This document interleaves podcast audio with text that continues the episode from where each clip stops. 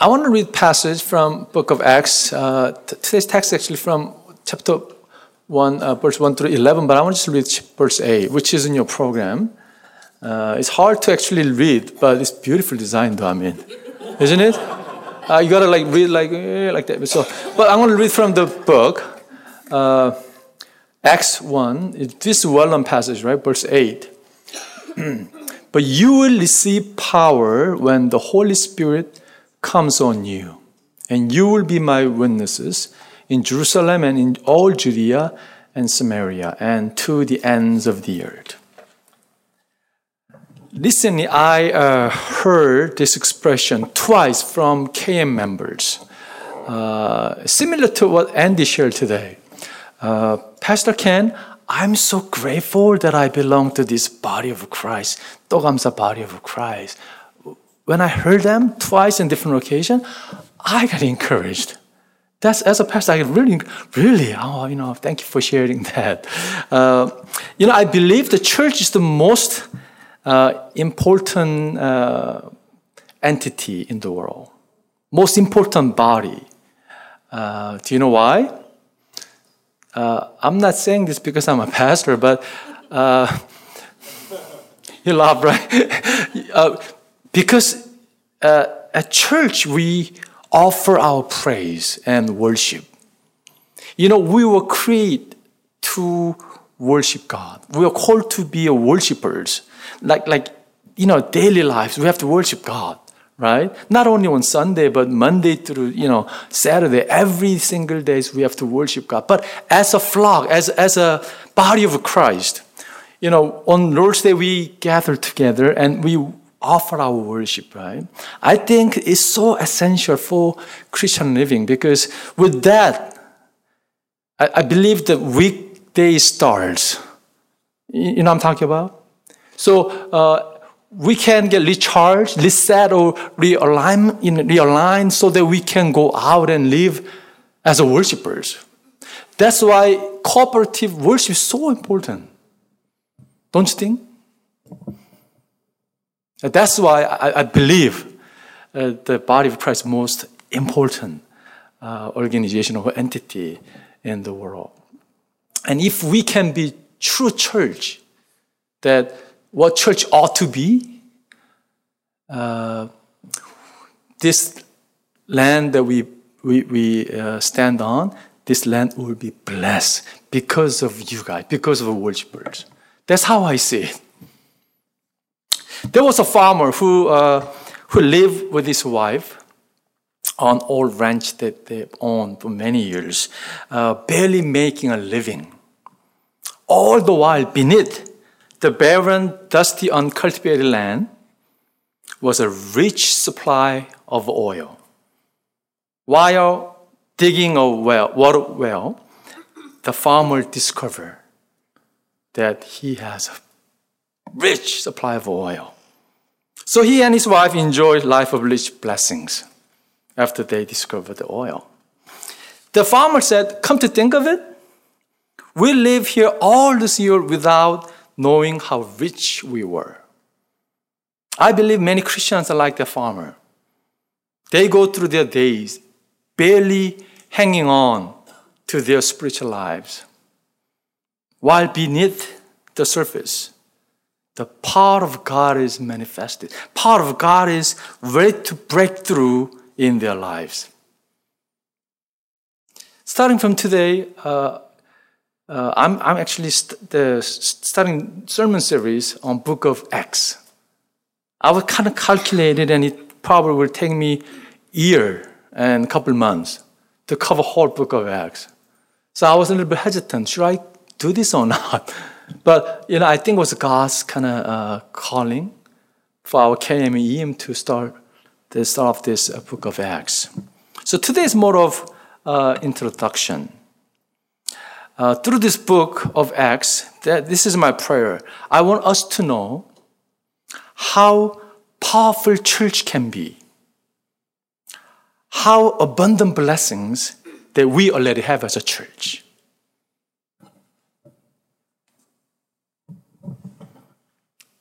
The book of Acts contains 28 chapters, and this is how it begins.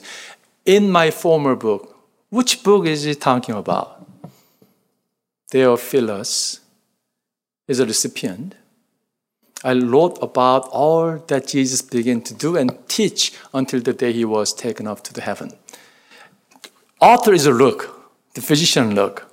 In uh, the former book, he mentions about book of Luke, Gospel Luke. And this is the second book, Book of Acts, is written by, of course, the Holy Spirit, but through the physician named Luke. Who is this recipient, Theophilus? No one knows. But uh, Bible scholars mention that they say he is a relative of Roman Empire. He's holding maybe highest one of the you know, uh, uh, position. Anyhow, look, Lord, about all that Jesus began to do and to teach. You know, when I meditate this expression, that really touched me because Jesus, our Lord, He not only taught us, but He showed us, right, through His lifestyle. That's why He can be so powerful. And who has disciple? And until the day he was taken up to heaven, after giving instruction through the Holy Spirit to apostle he has chosen. See, he began both do and teach. You know, book of Acts contains 28 chapters, but it doesn't end at verse chapter 28. Still is being written by church. Who is church? You are the church, right? We are church. So we are still writing book of Acts, chapter 29. It will continue until we will see our Lord Jesus Christ. Today, uh, I want us to hear from Luke the important foundational principle about church. I want to talk about four quick points. Uh, church's message, church's might, church's mission, and church's motivation. Let, let, let's talk about church's message. What is church's message, by the way? What is your message? If you consider yourself as a church, what is your message? Let's go back. Uh, we haven't read the passage, but this is verse 3. Uh, after his suffering, he showed himself to this man and gave many convincing proofs that he was alive. He appeared to them over a period of 40 days and spoke about the kingdom of God. What is the message of a church? That he was alive. That's the message. Resurrection of Jesus Christ. He is risen. Indeed, he is risen. You know, that was the message of Holy Church brothers and sisters. And that is the message for us. It says, gave many convincing proofs. He was stressed out that, you know, resurrection story is based on historical fact. That's what Luke wants to stretch out. He, he shared many things. You know, he didn't show himself to disciple only once. If that happened, people think, hey, you know what? I, I kind of missaw him. I mean, it was hallucination. It wasn't really Jesus. But he appeared to disciple many different occasions, many different times during the 40 days. And not only that, he appeared to them and spoke about the kingdom of God. They heard him. Jesus was talking to them. Not only that, they touched them. Remember Thomas? He wasn't there when the disciples were gathered. So he said, you know, you know, this, you know, the other friends were saying, we saw Jesus, we, we met risen Christ. Thomas was, I don't buy that. I don't believe in that. Unless I touch him, I'm going to believe him. Jesus appeared to Thomas again. Touch me. Why don't you come and touch me? So they touched him. Not only they saw him, not only they heard him, not only they touched him, they ate the meal together. Food were disappearing. I think that was fascinating to the disciple. That's why they were actually mentioning in chapter eight, 1 and chapter 10. We ate together with Jesus Christ. Not only that, think about this. You know, disciples, they're, they got dramatic life changing, right? They were very f- afraid. to follow Jesus because when the Roman soldiers captured Jesus, right? Remember that? I mean, they were chickens in a way. But all of a sudden, they became so bold soldiers of Christ. What happened to them? They met risen Christ. The encounter with Christ, one who raised from the, from the dead. Throughout the centuries, many attempt to disprove the resurrection of Jesus Christ, but none of them has ever been successful. In fact, oftentimes the ones who attempt to disprove, they got convinced by the evidence and having become Christians. He is a living Savior. That's the message of the church. We have to share the message to others. Jesus showed himself, manifest himself to a person named Saul. He was actually on his way to Damascus, Damascus Road to persecute, persecuting the Christians. He met risen Christ. He became evangelist. And God changed his name Saul to Paul, little one. He became very humble man of God. He showed himself to a guy named uh, Robert Thomas. Do you know who Robert Thomas is? He was first missionary who came to came to uh, Korea. He was only 29. Can you believe that? That young age? Was first missionary. He landed his foot on the land of Korea, but he got beheaded. He wanted to hand his, you know, the translated Chinese Bible to these Korean brothers and sisters. But soldiers just kick his hands. Before he got beheaded, he wanted to, hey, can you just take this Bible? I've been praying for this Bible for you guys. They just kick his hands. That's how the gospel began in Korea, land of Korea.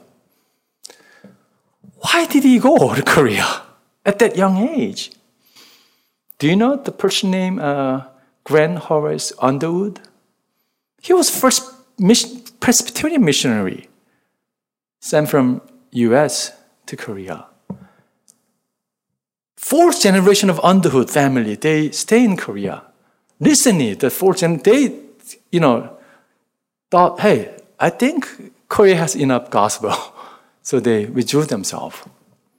What about Henry Appenzeller? He was the first Methodist missionaries.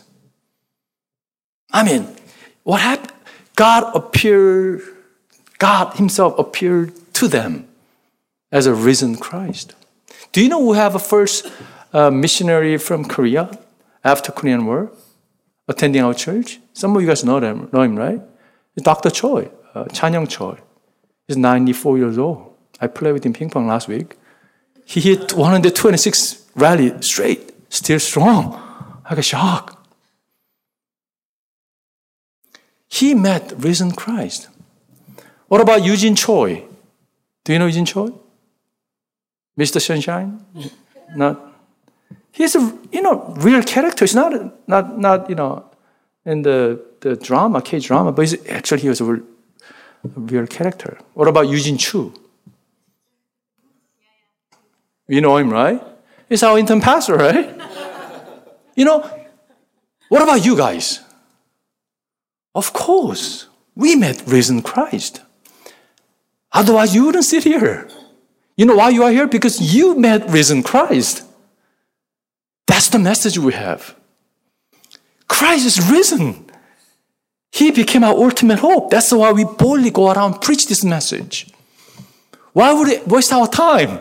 if that wasn't the historical fact, if we don't believe in, buy into this message. Christ is risen from the dead.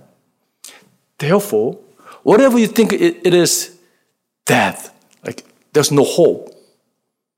Whatever that it is, Jesus can resurrect it. He can rise. Even dead things that you think that is death. Because we're living, we are believing the living Christ.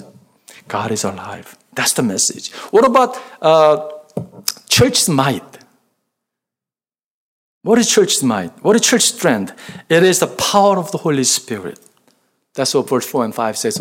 One, one occasion, while he was eating with them, he gave them this command Do not, do not leave Jerusalem, but wait for the gift my father promised, which you have heard me speak about. For John baptized you with water, but in a few days you will be baptized with the Holy Spirit. Church is might. Church strength is the power of the Holy Spirit. As Jesus promised to the church, his disciple, they received the Holy Spirit.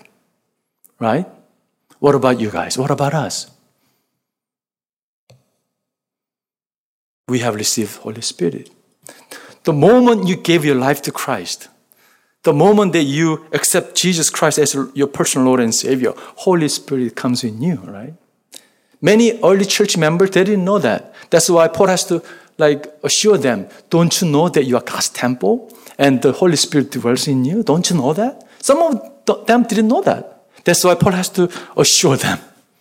If you have received Christ as your Lord and Savior, you have Holy Spirit. Holy Spirit dwells in you. Therefore, we have to rely on Holy Spirit. That's what Christian life ought to be. You are the church. You are the church. Church strength is the Holy Spirit. The passage that we read, I want to read once again. But you will receive power when the Holy Spirit comes on you. You will be my witnesses in Jerusalem, in Judea, Samaria, and to the end of the earth. Jesus told his disciples that they must wait upon the empowerment of the Holy Spirit. The word translated, the power here is the Greek word dunamis. The Greek word dunamis entered the English language when the Swedish chemistry and engineer named Alfred Nobel made a discovery that became his fortune. He discovered the power stronger than anything that the world had known up to the time. He asked a friend of his who was a Greek scholar what the word for explosive power. What's explosive power in Greek? His friend answered, dunamis. Dunamis. Nobel said, well, I'm going to call it explosive power dynamite. Dynamite. You know, Holy Spirit has that explosive power. That's why church might has to be the Holy Spirit. So if we rely on the power of Holy Spirit, we can be what God wants us to be. True church. Genuine church. Not fake church, but real church. When I planted a church uh, 20 years ago with young people, we used to call them LA Home Church because I felt like, you know, many young people left home. So they need to come back. So we name our church Home Church. That's why we have, you know, THMC's H stands for actually home, spiritual home, where, where people belong.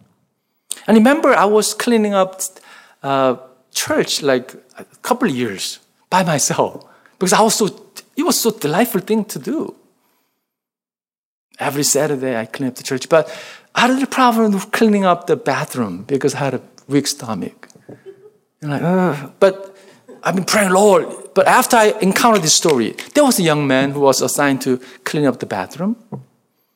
He had a weak stomach, so he asked Lord, Lord, help me, please help. You know, God appeared to him and spoke to him. I will help you. I will do it. I will do the bathroom cleanup. He was so relieved. Thank you, God. But you know, when God speaks, you gotta hear him complete sentence. He was saying, I will do it through you. He, he, he missed the second part. You know, I think that's a very powerful statement. God will do it through you, through the church. We have to do everything. I mean, literally everything through Him who strengthens us. Don't try anything with your own strength because you will fail. Brothers and sisters, you will fail 100%. Just depend on Holy Spirit. Rely on Him. That's the church's mind. Third point, church's mission. What is church's mission? Simply to put, establishment of the kingdom when you look at the text today. So when they met together they asked him, Lord, are you at this time going to restore the kingdom of Israel? You know, back, back in the minds of the disciple, they always thought about kingdom of God. Because they were expecting Messiah who's going to appear and cast out all this, drive out all these Romans. Because their lands were occupied by the Romans. So when the Messiah comes, he's going to just kick them out. And he's going to build the kingdom, establish the kingdom of David. And who will reign the land with our Messiah. You know, disciples thought that way. They were kept pointing their fingers. This, Jesus, build your kingdom here. Sometimes we do that. Do you know that? Sometimes, as a church member, we insist, God, build your kingdom here. No, no, no. But Jesus is pointing his finger to the heaven. No, no. I want to build my kingdom to evangelize everyone with the gospel, with the love of Christ.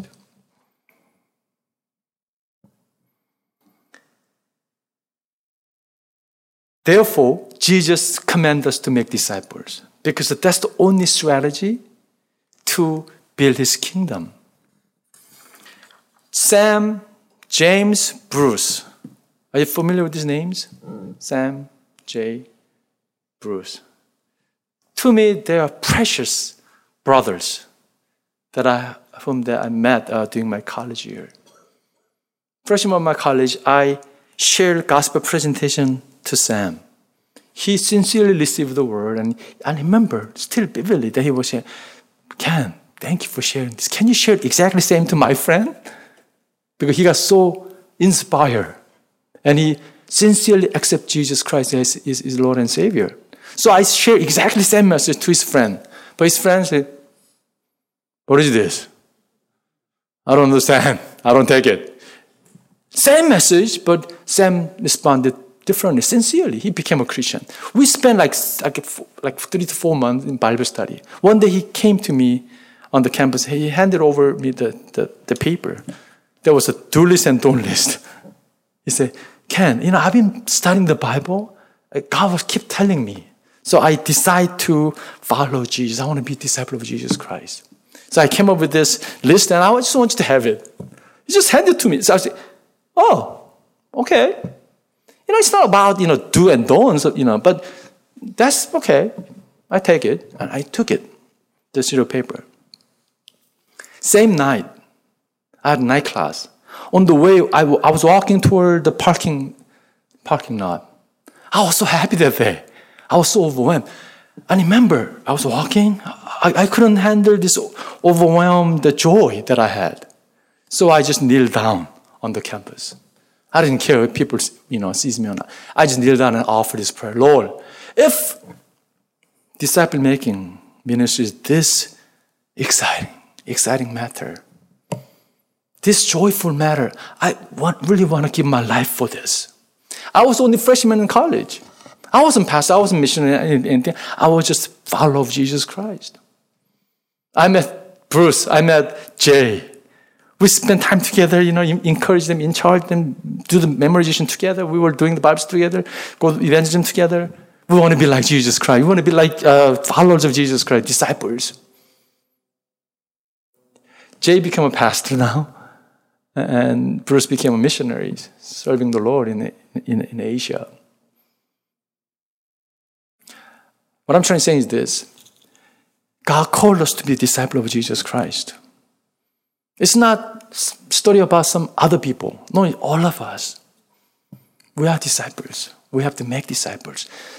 In order for us to evangelize 70, uh, 7 billion people, 7 billion, 7.2 billion, plan A is this. As a believer, I go out and evangelize 1,000 people a day. That's a lot.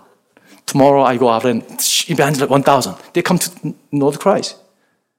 In order for me to evangelize everyone, 7 million, billion people, you know, it takes 19,800 years to evangelize 7 billion people. But since population increase every year, it is impossible. But plan B is this. I make disciple one person a year. Following year, two disciples now we do the same thing. It's a multiplication. You know the power. It will take only 33 years to evangelize 7 billion people. If population increases, let's say 17 billion, doesn't matter. Following you will fulfill the, the task. No wonder Jesus commanded us to make disciples. For us to, as a church, to accomplish the mission. You and I, we have to be the mission, the disciple, disciples. Last point, uh, church motivation. What is church motivation? Jesus is coming again. This become a compelling motivation in the life of all believers. Nobody know when he's going to come back, but we have to live with anticipation of his second coming. Look at verse 11. Men of Galilee, they say, Why do you stand here looking into sky? The same Jesus who has been taken from you into heaven will come back in the same way you have seen him going to heaven. That was their motivation. So whenever early church believers, they, you know, they greet one another, they were saying, Maranatha. You heard the expression, right? Maranatha. What's that mean? It means he's coming again. Our Lord, come. That's what that means. They live as if he, they will see Jesus soon. That motivation made them to live as givers and not takers. That motivation made them to live unselfish lives rather than selfish living. That motivation made them to live with urgency so they can they could boldly preach good news of our Lord Jesus Christ. You know, Aesop's fable I love stories. Aesop's fable. Let me just read for you. The lion and donkey and the fox went hunting together. And it was agreed that whatever was taken should be shared between them. They caught a large fat deer, which the lion ordered the donkey to divide. Donkey divided the deer into three pieces, which should be as equal as possible. But lion was angry he thought it wasn't fair. So lion flew upon the donkey and killed him. He then called on the fox to divide.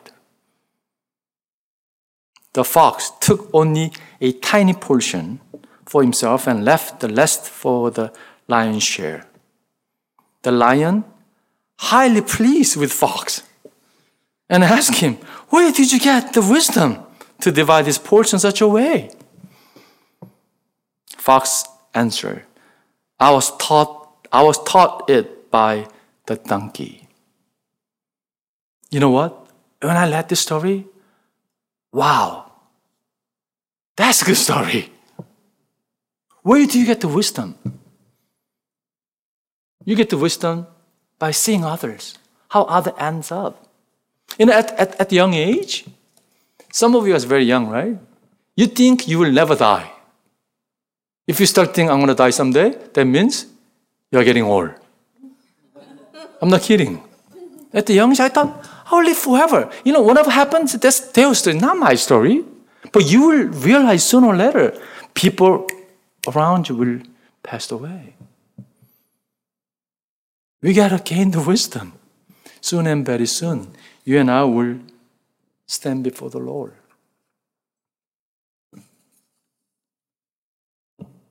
soon and very soon. Life is short, right? And to church, this is, has to be our motivation.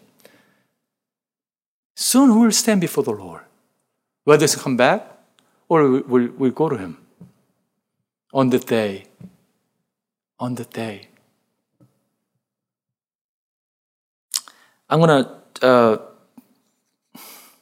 end my message by uh, sharing the the article that I read recently, there was a Dr. Lee, whom I really respect. He's a educator, uh, good Christian. He became a Christian, I think, he, when he was like 70s, and he's one of the leading scholar for you know, Korean education. He was addressing to young people beginning of the year. That was the article I read. Uh, he, he, mentioned in order for uh, you to search what happened in the past. Simple, you know, like he was talking about past, present, and future. In order for you to uh, gain knowledge about past, all you have to do is just search through the internet. You can gain it. And he mentioned about future. You have to be more adventurous to grab the future. Then he was mentioning about present. Uh, you have to, for present, you have to, through meditation, you have to think a lot. I, I, I, wow, that was good. Dr. Lee, that's pretty deep. I like it. I, I kind of add my Christian flavor, though he's Christian. Talk about past. Don't think about past. Do not dwell on the past. That's my recommendation. Because the Bible says if anyone is in Christ, he's new creation. The old has gone, new has come. You know, we don't look back and live. Whatever the things that we have even done, glorious thing, forget about past. Past is past. Do not dwell on the past. We have to be future-oriented people. For the future, we live by faith. You don't know what's going to happen, right? Without faith, we cannot, you cannot, we cannot please our God. So we have to live by faith. For presence, what I want to recommend you to myself, be filled with the Holy Spirit. We have Spirit in us. He has to be filled with us so that we can be what God desires us to be. That's church. That's us. We got a message. We got a mission. We have power. We have might. And we'll soon stand before the Lord. Let's pray together.